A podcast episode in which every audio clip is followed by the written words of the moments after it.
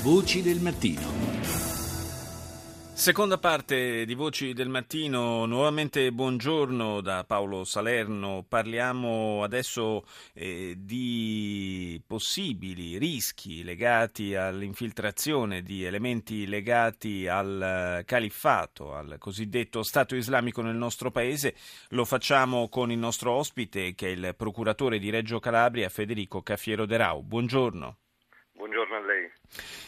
Eh, procuratore, lei in questi giorni ha lanciato un allarme riguardo alla possibilità che organizzazioni criminali, segnatamente l'Andrangheta, eh, possano in qualche modo offrire una rete logistica a gruppi terroristici come quello dell'ISIS. Su che cosa si basa il, il suo allarme?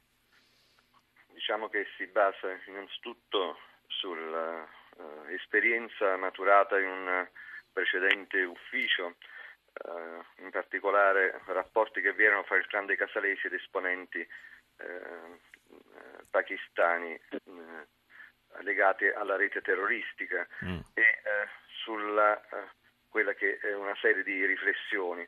Innanzitutto l'andrangheta ha bisogno di armi e droga e eventuali gruppi terroristici per poter operare così come hanno propagandato eh, azioni terroristiche in Italia hanno bisogno di basi logistiche, basi logistiche che devono naturalmente essere rappresentate da eh, luoghi e soggetti in grado di dare copertura e ospitalità.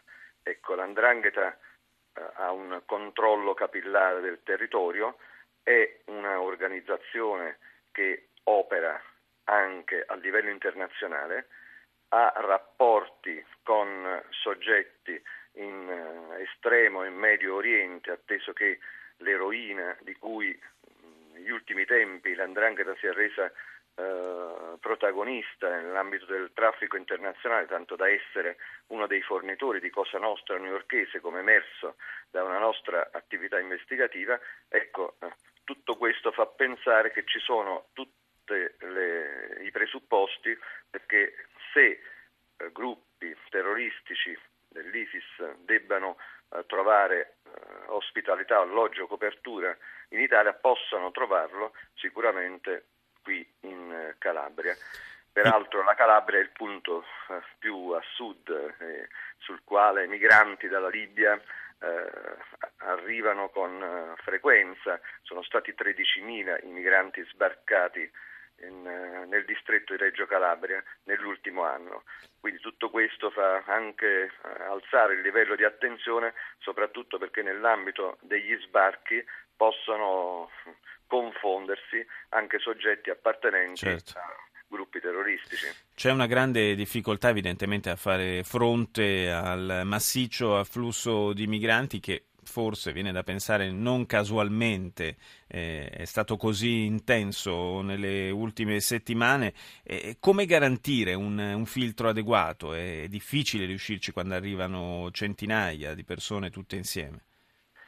Beh, questo è stato uno degli aspetti che abbiamo curato ultimamente anche con il prefetto e i vertici delle forze dell'ordine, atteso che eh, proprio negli sbarchi eh, l'impreparazione eh, determinata dalla continua emergenza che vi è eh, negli sbarchi, è una emergenza che è finalizzata più a tutelare, proteggere, aiutare i migranti che arrivano perché molto spesso sono in condizioni di rischio per l'incolumità personale, ecco, fa tutto questo prestare più attenzione alla salute e all'incolumità di quelle persone che ad altro, mentre in realtà con il prefetto e i vertici delle forze dell'ordine si è iniziato a mettere su un protocollo attraverso il quale si vuole eh, garantire una identificazione dei migranti che arrivano almeno per eh, avere una scheda eh,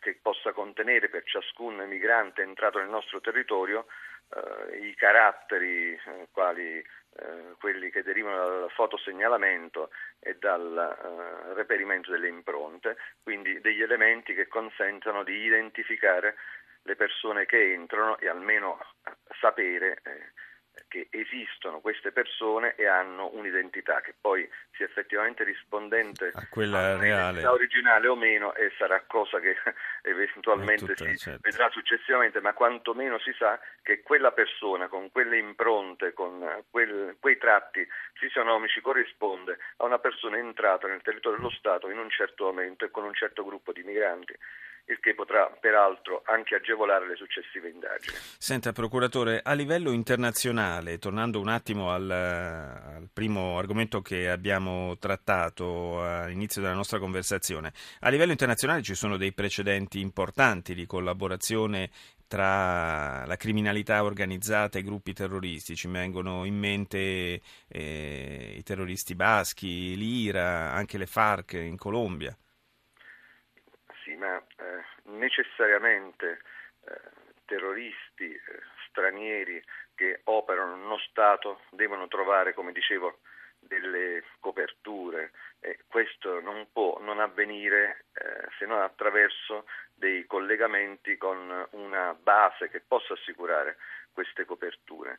È chiaro che laddove ci sono dei rapporti instaurati precedentemente, come le dicevo, per quanto riguarda il reperimento dell'eroina con eh, determinati paesi da parte dell'Andrangheta, ma altrettanto potrei dire per la Camorra, per la mafia e il canale di eh, ingresso, di accesso e eh, le strutture di copertura sono di più facile reperimento. Ecco perché l'attenzione è altissima e tutto questo poi si accompagna a un'attività anche di monitoraggio informatica che è l'ulteriore attività che si sta sviluppando con uh, grande diffusione, finalizzata appunto a individuare i collegamenti con siti sui quali si propaganda l'addestramento, si propagandano le stesse uh, regole che eh, in questo certo. momento. Ma le faccio una domanda secca nei limiti ovviamente di quello che lei può rispondermi per ovvi motivi, insomma anche di, di, di riservatezza, ma sua, il suo è solo un timore o ha qualche elemento già reale? Guardi, il, la polizia eh, postale delle comunicazioni ha iniziato a fare coraggio soprattutto informatico, e ha cominciato a individuare soggetti presenti nel distretto che sono eh, direi più indirettamente legati a persone o gruppi che sono a loro volta riconducibili quindi a questo mondo del terrorismo. Ecco che da qui parte l'ulteriore attenzione eh, che si sta eh, prestando al fenomeno nel nostro territorio. Quindi ci sono comunque persone che condividono quelle logiche che si eh, collegano sì. a siti nei quali si propaganda il terrorismo e che appartengono anche a etnie che appunto corrispondono a quelle in cui si è sviluppato, si sta sviluppando l'ISIS. E quindi insomma diciamo che si tratta un po' di tirare le somme, di fare uno più uno per così dire. Io ringrazio... Comunque, non essere presi eh, di sorpresa, non essere impreparati e prevenire comunque qualunque azione di questo tipo. Grazie al procuratore di Reggio Calabria Federico Caffiero Drao per essere stato nostro ospite.